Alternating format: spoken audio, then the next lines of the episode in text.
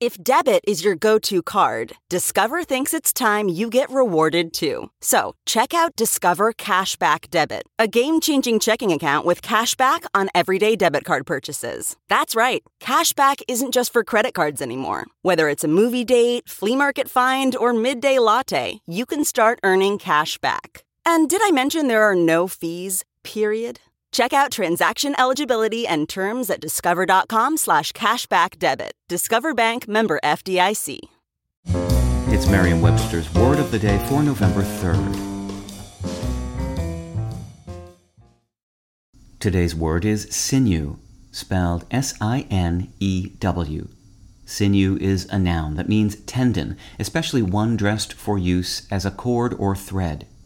It can also mean solid, resilient strength or power.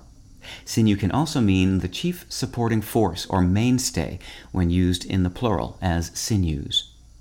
Here's the word used in a sentence from Cook's Country. This roast from the shoulder was beefy and juicy. A thin line of sinew was the only unpleasant distraction. Many parts of the body have come to have figurative meanings in English. One can have an eye for interior design, for example, or lack the stomach for horror films.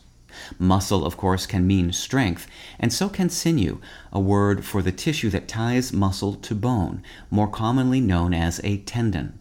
For a while, sinew and nerve were used in a synonymous manner for both tendons and nerves.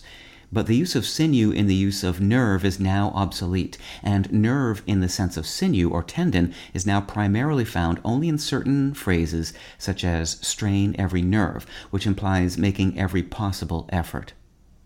The use of sinew to mean the chief supporting force ties into its anatomical function as a stabilizing unit. Sinew derives via Middle English from the Old English word seono, it's also related to the Old High German word senawa, meaning sinew, and the Sanskrit word syati, meaning he binds. With your word of the day, I'm Peter Sokolowski. Visit merriam-webster.com today for definitions, wordplay, and trending word lookups.